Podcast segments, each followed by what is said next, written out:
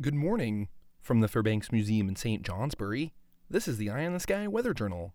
The sunrise on this 22nd day of November was at 6:55 a.m. with sunset occurring at 4:17 p.m., giving us 9 hours and 22 minutes of possible sunlight.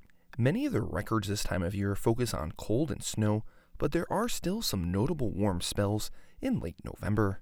We'll have to go back to 1931 for this one, where Burlington reported four days in a row of highs in the 60s, peaking on this date with a balmy 67 reported. The record fell, though, in 1953 when a shorter but more pronounced warm spell occurred, soaring temperatures near 70 throughout the region. No balmy temperatures today as we are dealing with some mixed precipitation lingering east of the spine of the Green Mountains, with the rest of the region likely just seeing some rain showers throughout midday. I'm meteorologist Chris Kurdak with an eye in the sky.